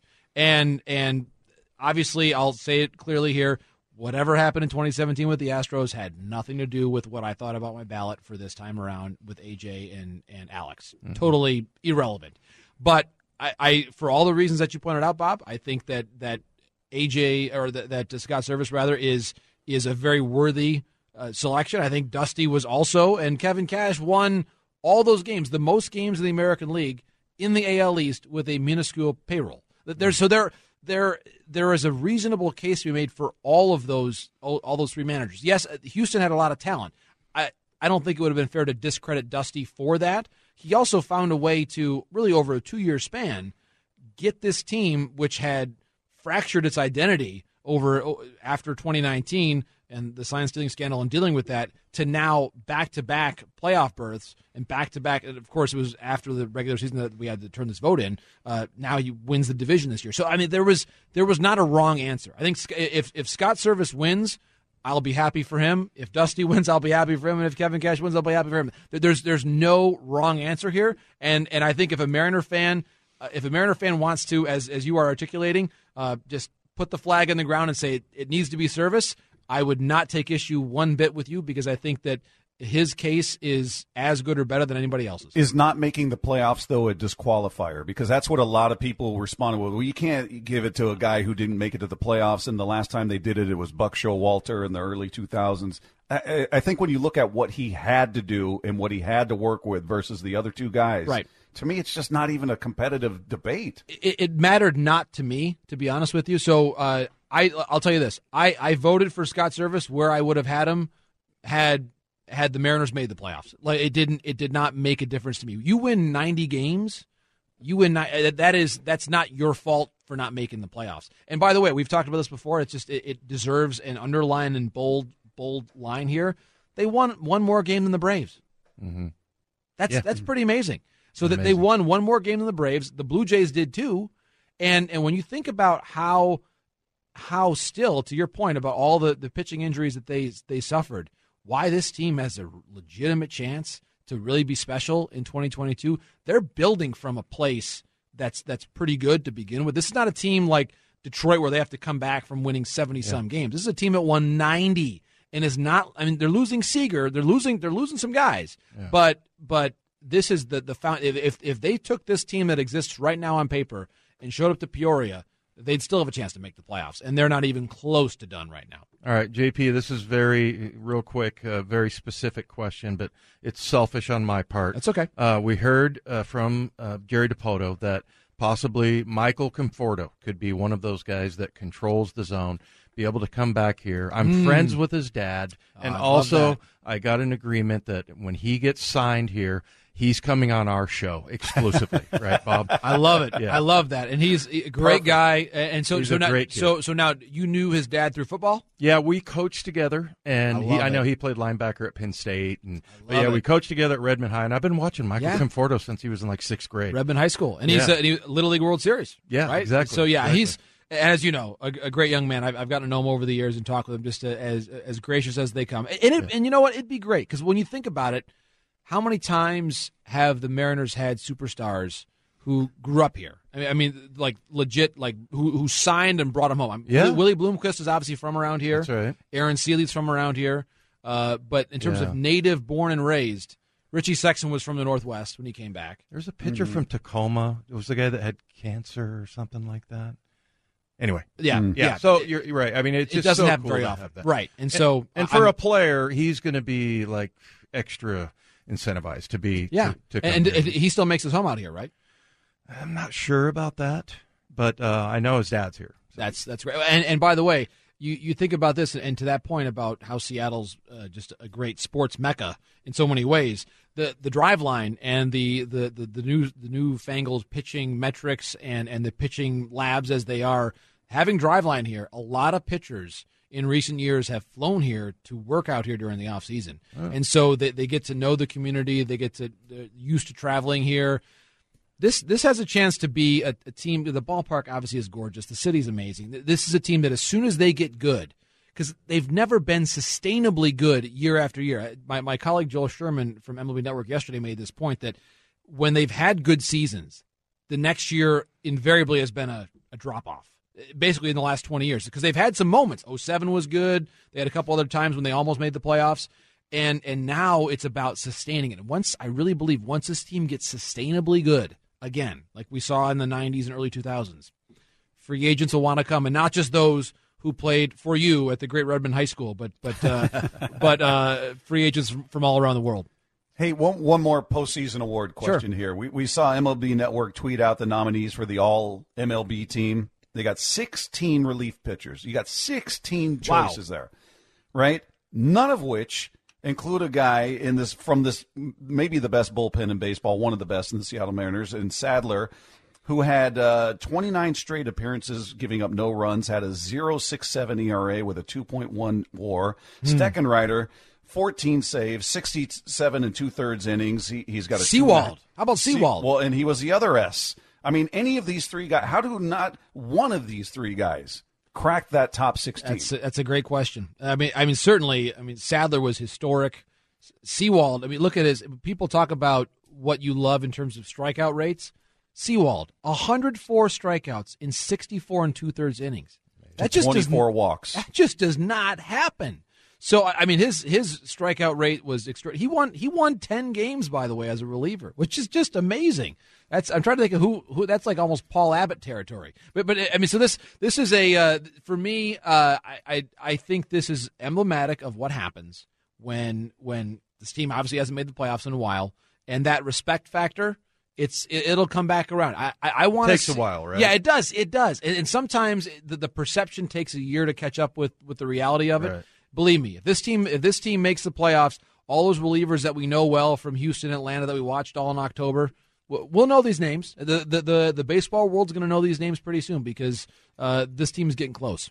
All right. Well, uh, and, and we've got to ask you about players, the GM meetings, all Yeah, that. And John. Rossi has uh, graciously agreed to stick around for one more segment. So we'll get into much deeper uh, conversations as it pertains to what's going on in baseball and the Mariners. All of that coming your way next with Wyman and Bob on E 710 ESPN Seattle. You're listening to Wyman and Bob, brought to you by Angel of the Winds Casino Resort on E 710 ESPN Seattle. Now, here are your hosts, Dave Wyman and Bob Stelton. Our NHL and MLB insider Jon Morosi is in studio with us. For those of you watching on the stream at 710sports.com, you see him looking dapper. There's looking sharp, man. Just looking, just a man about town. This guy. Well, I, I tell you this though, uh, hockey custom, especially if you ever go to a game in Canada, you got to wear a tie. It's Oh, it's basically if you're looking in the press box at, at a hockey game, it's like like the original six, and then the Canada Canada teams. It's always always a tie. That's very wow. cool. You know, we were talking about how back in the days in the NFL where coaches wear ties. Yeah. and Tom Bob, Landry, right? I, am going to make you. He's really nice to look at, you know. And I know that you're a t-shirt and jean guy, but I think you should start dressing up. He's got the cheap trick T-shirt. Uh, that's good stuff Yeah. right there. Absolutely right. You got to represent when you're at home. Uh, hey, but let, let, let's talk about what the shopping list should look like for this Mariners team. And there, there are different positions of concern or, or that need to be addressed. But we heard a, a cut earlier from Jerry Dipoto saying he feels like they need two starters.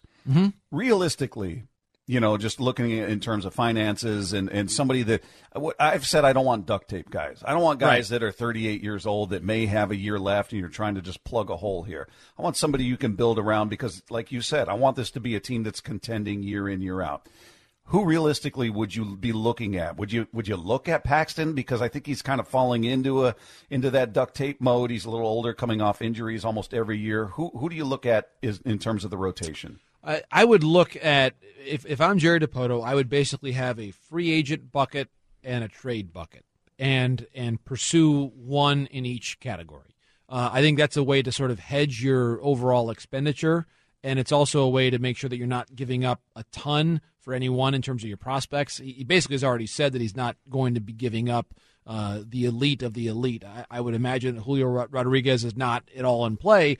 But when you look at the rest of the group, they, they do have Kirby, they have Hancock, so two right-handed p- pitchers. Uh, they've done a good job of, I think, uh, developing enough depth to be able to move one of them, uh, either Kirby or Hancock if they have to. Uh, they, they are still fans of Cal Raleigh. They may they may have him obviously as uh someone that they could either move or have in the major league roster.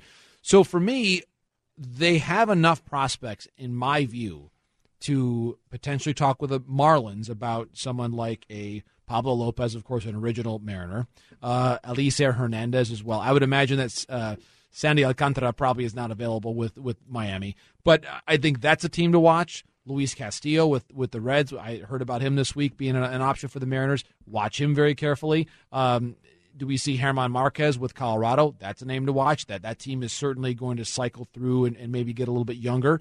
Um, I, the Cubs, perhaps Kyle Hendricks, someone like him. I, I think there's enough. So I would say pursue one of that group, and then you flip around and say, okay, free agency wise, there's a lot of guys that I think are appealing for this team. I, I, I would look at a Jon Gray. There's no draft pick attached to him because he was not given the qualifying offer. Whether it's Marcus Stroman, Kevin Gausman, they don't have the pick either. Uh, Eduardo Rodriguez does, but I think he's a he's a really intriguing option for me. 28 years old, left-handed. I've always been a fan of, of lefty pitchers at Safeco, uh, I, or uh, T-Mobile now. Uh, so I, for me, I think one of those uh, sign a free agent and then trade for one, and and have that be a way to sort of make sure that you're not you don't have to sign Robbie Ray for 150 million dollars. I don't know that Robbie's going to get that much, but you don't have to go for a nine-figure deal unless you really have to. Uh, so I, I think there's a way to hedge things. There's, there's, enough supply out there that you could take one one via trade, one via free agency, and your rotation is a lot better. What bothers me is Evan White because he is such a good first baseman. But Ty France became a really good first baseman. I thought that was, you know, another reason why uh, Scott Servais should be manager of the year in, right. in, the AL because of the development of players during the season as as it went on. He got to be really good. So he's really good at first, and they're talking about moving him to third. But Evan White can't hit. That that whole thing kind of kind of bothers me, and I think it yeah. starts with the first base. For me, I, I would say you know two names that did not really cross my mind a lot this week when I was thinking about the Mariners in San Diego were Dylan Moore and Evan White. They weren't really on my radar mm. because I, I, for me, the the the baseline assumption for me is they are going to get a a middle infielder, probably a second baseman. Yeah. And whether that's Marcus Semien, whether they bring back Chris Taylor, who fits this team probably better now than he ever did before. Um, if you think about, just imagine an infield of J.P. Crawford at short, Chris Taylor or a Marcus Semien at second, Toro at third, France at first, and then the outfield, you can really be. I, I think maybe you look to add one center fielder, someone who can play center field, because the Mariners have basically said, Jerry Dipoto said this the other day, they don't want Kelenic to play center field every day. Right. They want him to be a corner guy. So if you have Kelenic to play a corner, Mitch is playing right field no matter what. So you, you had Kelenic for left, Julio Rodriguez believes he might be able to play center field, but you don't want to have him with that pressure right off the bat. Yeah. So there are ways to, to build this team. You want to leave some spot a spot for Kyle Lewis to rotate him through. For me, you're not even really thinking about Evan White. There's not there's not a spot for him. So I mean, you can trade him. He's got a contract already, which which right. is not ideal.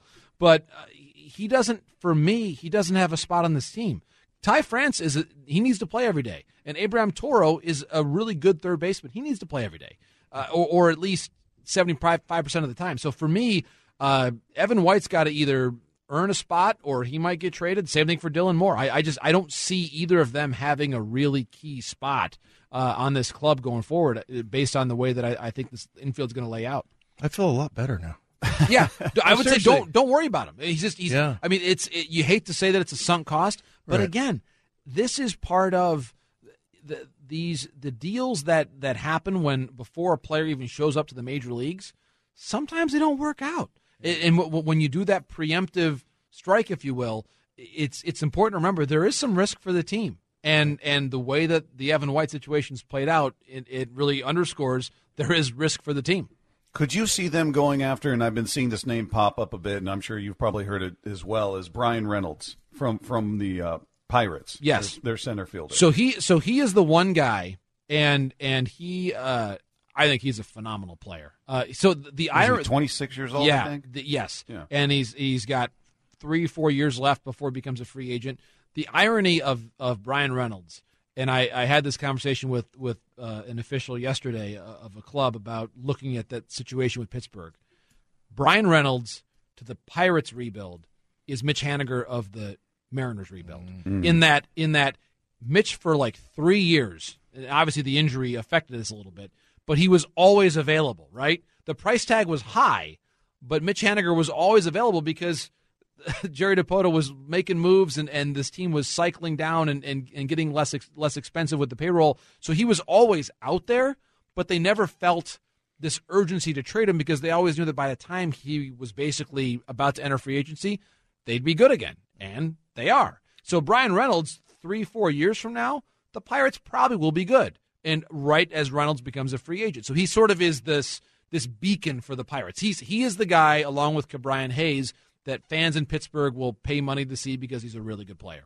And and I think that so for that reason, the Pirates trade him, the fans say, "Oh my gosh, you've traded like the last guy that we knew," which again was Mitch Haniger two years ago, three years ago. He was the guy that Seattle fans still identified with. So I, I think the, the irony is that yes, Bryan Reynolds with this team fits perfectly. I would love to see him play center field in Seattle. I think he'd be great. I think he'd be able to cover the ground because PNC's got a pretty big center field too, so he's used to it. Uh, I, I think the fit's great. Really smart guy. Played at Vanderbilt. I mean, he's everything about him checks every box. So I, would love to see him here, uh, but the price tag is going to be high, and he's the one guy we talk about top prospects. I, I don't think Julio Rodriguez is getting traded for anybody, but I would say that if you're talking about Bryan Reynolds, you'd have to basically consider almost anybody else—Noel Noelvi Marte, Kirby, Hancock, that group. You'd have to basically think about just about everybody else, and probably two of those everybody's uh, for that to for that deal to work out for Bryan Reynolds. Mm. John, awesome to see you in there. Wish I could be there, but again, you'll you'll you'll find I'm coming back. back. here. Coming back for the Mariners. Yeah, I'm Yeah, telling you come what. baby. We, we got we got All Star games in the future here in, in Seattle, uh, so that's 2023. But but long before then, long before then, 2022 World Series is going to happen here. So uh, I'm going to be. Uh, my plan is to spend a lot of time in this great city in the in the year to come. Jon Morosi can be heard every Thursday afternoon on Wyman and Bob. Now, another duo was talking Mariners this week. Let's check in on the Brock and Salk podcast. Well, Brock, the other you know big story this week, and you know how much I love this. It pains me to even wait this long to talk about it. Is just what's going on with the Mariners. Is they have this huge chance with the most enormous offseason in their history, trying to go good to great, and and the GM meeting starting right off the bat. Uh, Jon Heyman was alerted to the fact that the Mariners exist and might spend money this year. I was uh, really impressed to see him uh, being able to. Heyman? Yeah, he was able to spell Mariners correctly, which was a new thing for him. I thought that was good. But beyond all of it, like I'm immediately connected to some of the bigger names, and especially Marcus Semien. I, I think the more we've talked over the course of the last few months, that's the name that I think everybody keeps coming back to, and for good reason. He he's. I don't see them as natural suit. They're not going to get Corey Seager, right? We can all agree on that. That's not going to happen. I don't think Carlos Correa was ever likely to be a, a Mariners player just based on the, you know, the desire and need, I think, to go to one of the, you know, the Yankees, the Dodgers, someplace like that. Mm-hmm. And so, you know, who's next? Well, I think Trevor Story has a lot of question marks after playing in Colorado, and now he's got an elbow issue, et cetera. And and Javi Baez is all question marks. And actually, it was interesting reading on ESPN some of the fear that because he's such a free swinger, which by the way does not fit the control the zone thing, mm-hmm. that once that bat slows down a little, he could be a disaster at some point in his career. And nobody wants to be stuck holding the bag. So who do you look at? Well, 31 year old Marcus Semien might end up being your best bet, especially as he's a West Coast guy and you know him in your division. And so I'm not at all surprised to see the Mariners connected to him immediately. I think it's great. Can I ask a dumb question? Yeah. Do you want to get this done before any CBA talk? Yeah. Yeah. But only because I'm, um, you know, I just like getting things done. Yes. Like only because I don't want to think about it and worry about it for a long time. I don't, I don't know how that will work. But yeah, I think there is an element and, and fear that there will be some sort of floor initiated, which all of a sudden will flood the market. And then how quickly can this get done? I mean, it could get done very quickly. I don't know. I mean it mean, could get done by the time this posts. Like I don't know about that, but I mean, it could, in theory, Yeah. get done at the GM meeting. Certainly, it could get done by Thanksgiving. I mean, we've well, seen the rumblings to even hear rumblings that you know he likes the West Coast and and you know he's comfortable out there because I think in these circumstances for a player of his ilk and coming off of the, the year that he you know has had here recently, usually they don't want to pigeonhole anything, right? Uh, a player's agent's going to say, "Don't you say anything, and you let me have the entire market. I don't want you to say you like the West Coast. I don't want you to limit yourself to any of that. I don't want those teams to think that you want the West Coast. You let me do my job." And is Right. it Scott Boras that's his agent? Yep. Yeah. So you just psh, shh, be quiet. You let Scott Boras lead because I'm the man and I will get you your money. So the fact that we've even heard some rumblings that a West Coast guy is familiar with the West and wants to stay out West, I think is a very, very big positive. Yeah, I would tend to agree with that. And that. if you got to overpay a little bit, you overpay a little bit. Yeah, I mean, who cares? You have so much money right now available just to get back to where you were to get to even you know middle of the pack in the in in baseball. So yeah, I, I think that's a to me that's the first thing you get done, and then you start figuring out how are you going to handle third base. What do you like in center field as you know sort of a stopgap, and all the starting pitching that is necessary as well. You could turn this thing in a hurry. Right? I mean, like whether it's Kris Bryant or one of the trade options, and we talked about Matt Chapman la- last week, right? We've talked about uh, Jose Ramirez. Yes. I mean, there's three excellent third base options. What do you And want to you do? Have you have no concern, right? I, that the timing of this. You want to get this done first. You don't have a concern of what that would look like to Haniger or what that would look like to JP or or or are those guys both you know priorities equally to, to try to get something done with well, you don't need to get anything done with JP. You have forever. So he he's not a concern in any way in terms of a, an extension. He I don't even think he started arbitration yet. He just I think starts he did this year. next year, right? Yeah, I, think- mean I think you still have three years left with JP Crawford. So I don't that is not a concern. Okay. Which with Miss, with Mitch Haniger, yes, but don't you think going out and signing somebody like that is Should a help. sign? It should help you with mm-hmm. Haniger rather than the opposite. Yes. He's the one who said, I want to be here and I want to go do this, but go sign the players and go make this run. Like that seems like the way to do it. A prescient observation from Huard on the podcast Wednesday, as on Friday, Jeff Passan with the early morning tweet that perhaps we could see big names signed before December 1. Jake and Stacy broke it down. From the uh, GM meetings of MLB that are occurring right now, we'll start with this one from Jeff Passan. So there are a couple I love names. rumblings. I love rumblings too. There are a couple names we've all talked about in terms of our own personal wish lists for Mariners signings and free agency. Marcus Semien is maybe the top one, though lots of people want Corey Seager, maybe Carlos Correa if you want to potentially move JP around. Um, I know that Kris Bryant has been on some people's list. We've got him in some uh, reports here too. Uh, Justin Verlander's been out there. He's not included here, but he's been another name. So I'll start with this one.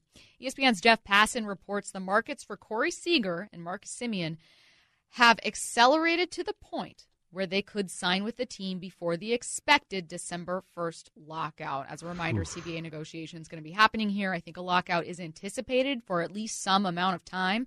Uh, and so a lot of people are thinking there could be just a pause with free agency where maybe teams aren't making any significant moves for for a couple months here. Maybe they wait that out, but it looks like there could be a chance that some of the top guys, we're talking the top shortstops with Correa not mentioned here, but uh, among the top guys are those shortstops, Correa, Corey Seager, uh, and then here, Marcus Semien included, that they could be off the market before that lockout happens.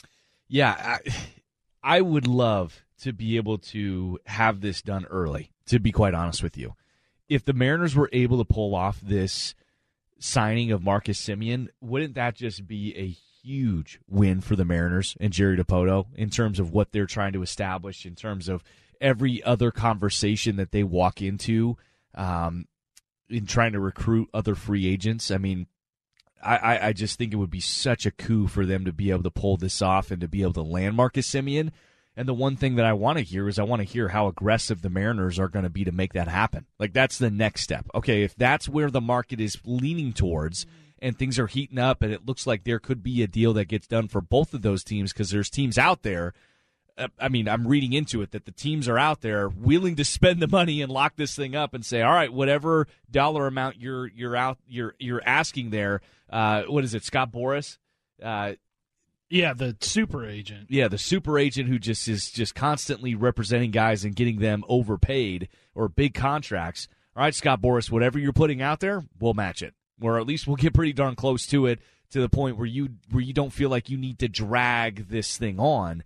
That I am perfectly fine with. I mean, d- does this make you uneasy to know that there are that many other teams that are right there in the hunt or in that conversation? No, because I would have anticipated that. These are the top guys that are going to be out there. I'm anticipating that many teams are pushing for Semien, pushing for Correa, pushing for Seager, and I'm already ruling the Mariners out for Seager. But I mean, uh, the Mariners, if they want to be big spenders, they're competing with a lot of other guys this time around. Right. Yeah, they are. They I mean they are competing big time and that is where we're going to see very quickly the resolve of this organization with the Mariners and with Jerry Dipoto and everything that they've talked and they've preached about how aggressive they're going to be and they're willing to expand payroll. Okay, to what degree?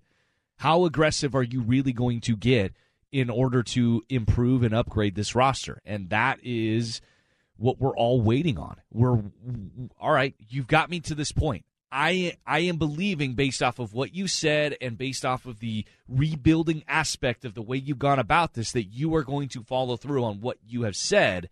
But at the same time, Stacy, you can't forget the past Yeah. and what this organization has also done and has burned, you know, the fans in the past to the point where okay, we still need to see the actions follow up the words and what you're saying here. We heard earlier this week from Kylie McDaniel of ESPN, one of their baseball insiders, kind of say that the second wave of free agency guys like Marcus Stroman, Carlos Rodon, those could be areas where the Mariners pounce in free agency and kind of round out the roster. But how important is it going to be for the Mariners to strike early in free agency to maybe send a message out there that says, hey, we mean what we're doing, or we mean what we say when we're going to spend here.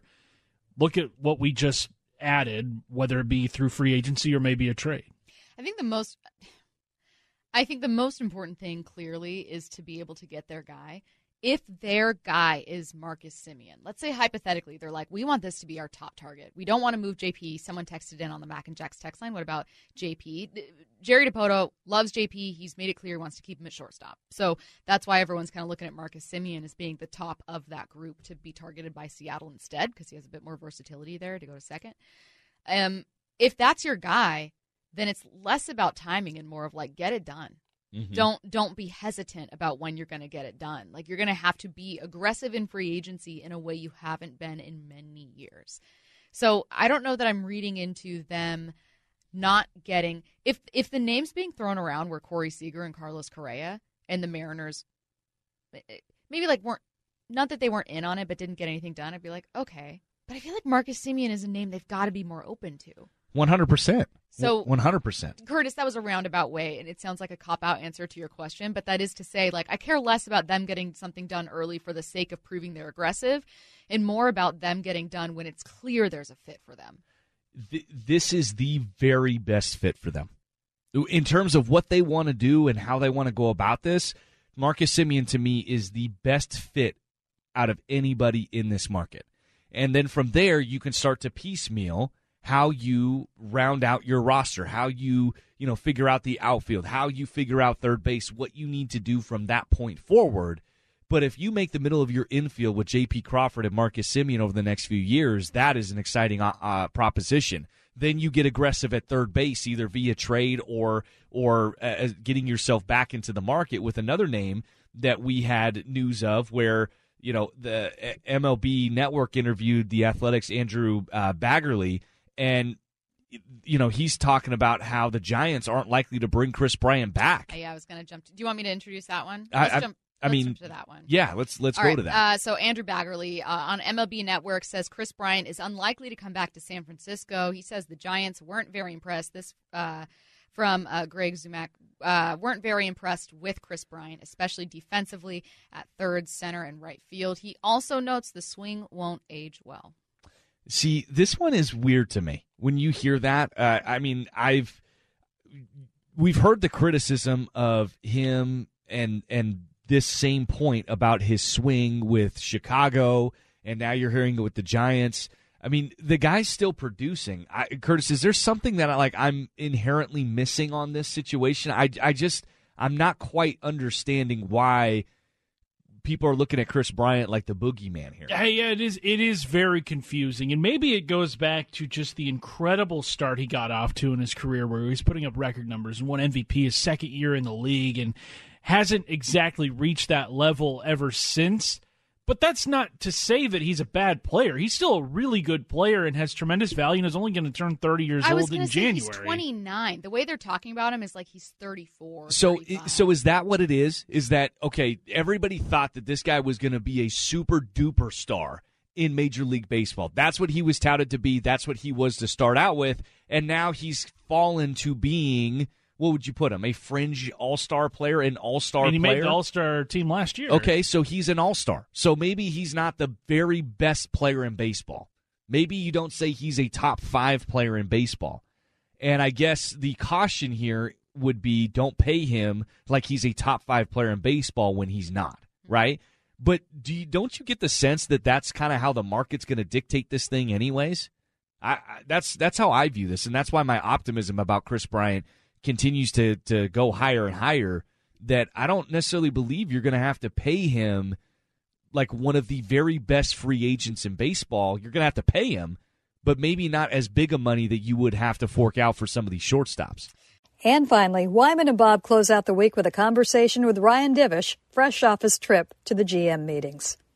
What do you walk away from there? I mean, do you get a sense of what? Hey, this is what the Rangers are looking to do, or hey, this is what the A's are talking about doing. Do, is there something you glean from being around those people that you wouldn't otherwise from just I don't know reading MLB.com or talking to your sources?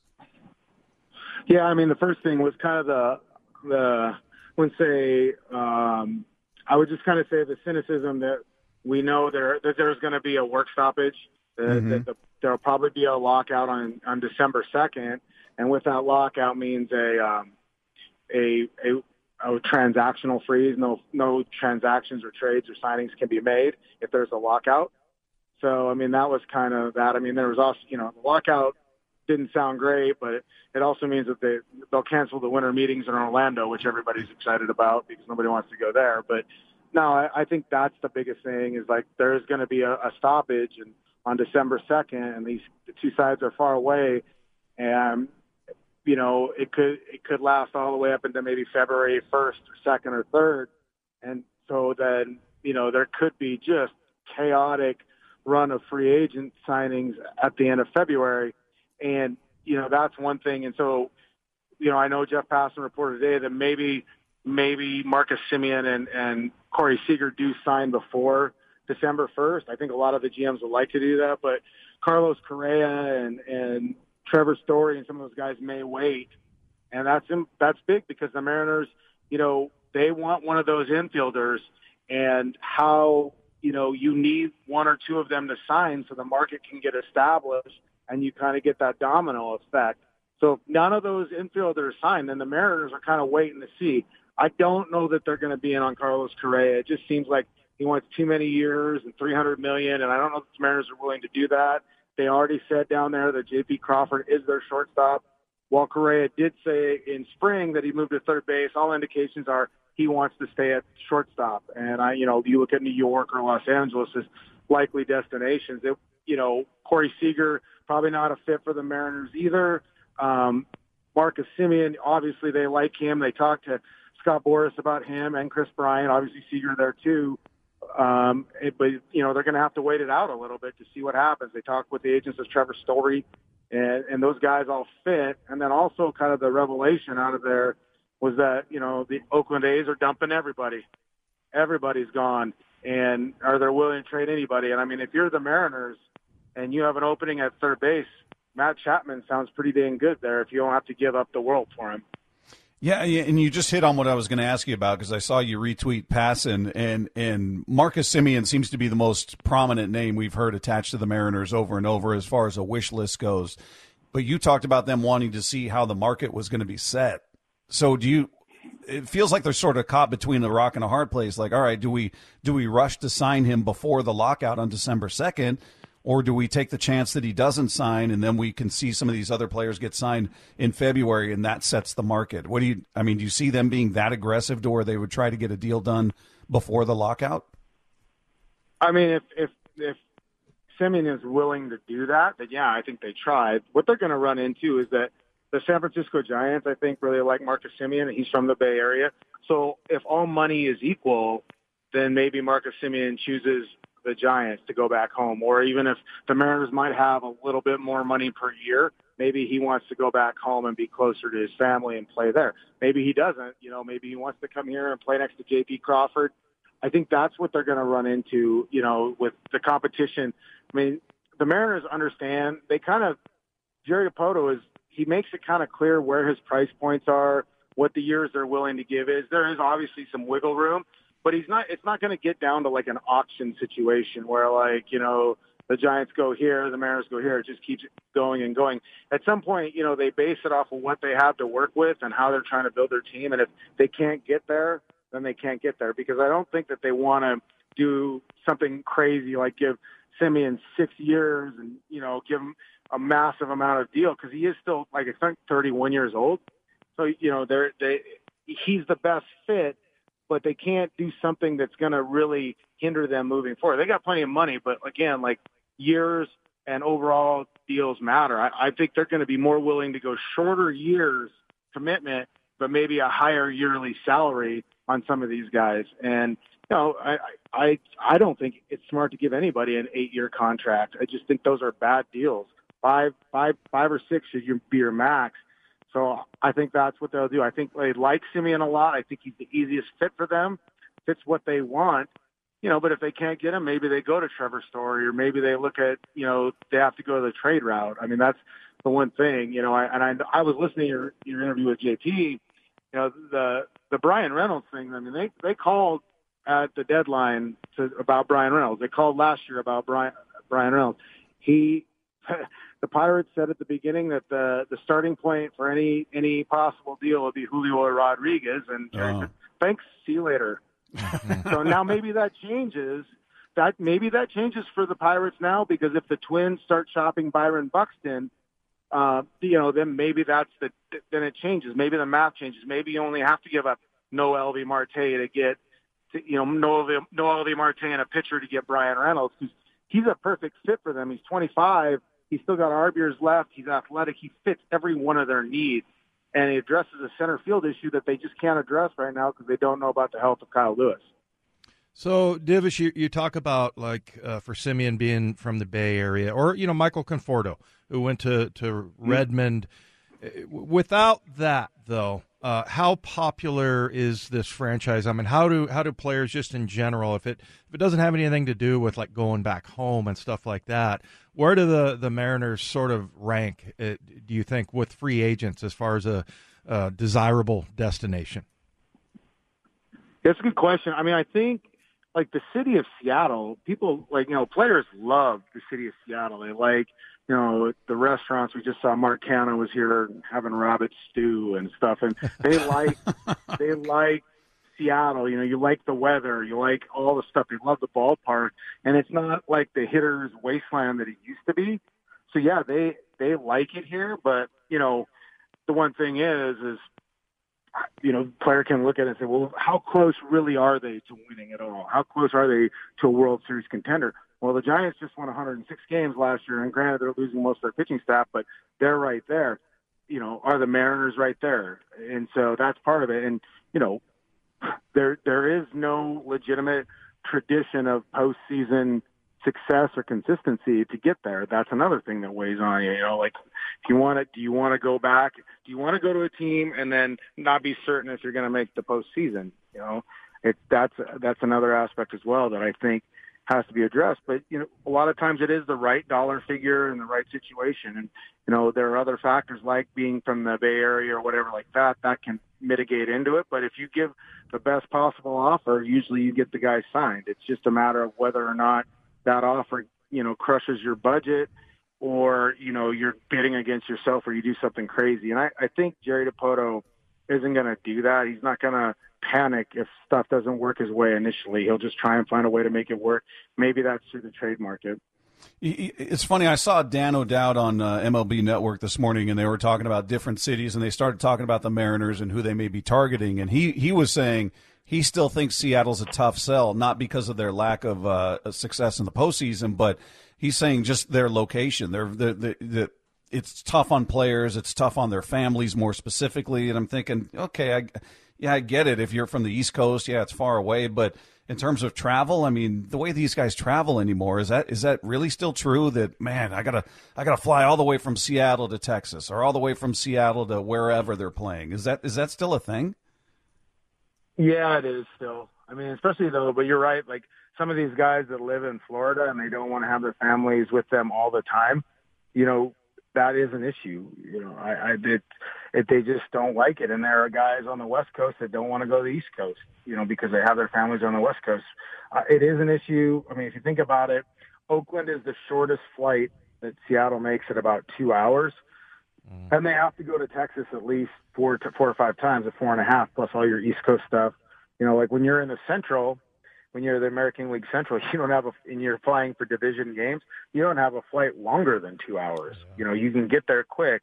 So it's some, even like similar to like, um, Connor Dawson, the, uh, one of their minor league hitting coordinators that just took a job with the Brewers. The Mariners were trying to offer him essentially the same job, but like, this is a chance he lives in the Midwest. You know, you're in Milwaukee. When you go to Chicago, when you go to Cincy, he's an hour from home all the time. He can see his family. He can run home every so often, and I think that does make a difference in that regard. The location matters. The time zone change matters. I mean, it it it does. Yeah, I, I agree because going from Seattle to Denver, I mean, Denver's right in the middle. I mean, we never left two days early, so little things like that definitely definitely matter. Uh, if you were listening to JP, as you said you were uh, yesterday, he was saying that uh, Evan White is not part of it in his mind, anyway, going forward. Uh, since the last time we talked, have you have you uh, come to any uh, new conclusions about you know first base as far as you leave Ty France there? Do you move him? What do you think? No, I think they're going to, you know, well, down there, Jerry said that Ty France is going to be the opening day first baseman, but the, the job is his based on what he did this year. I think from a developmental standpoint, Evan White has played in about 58 games over two seasons at the MLB level, and he struggled in 85% of them. I think he's at Tacoma to start the opening day of the Rainier season. He's probably playing first base. I mean, I know Jerry mentioned that he's going to play some left field, and maybe they try and move him to center field. You know, once he once did that when he was playing with Team USA, but you know, he's also older, about 30 pounds heavier of muscle and bulk that he put on um, to play first base, and coming off of a major hip surgery. So I don't know that maybe he ran like he used to.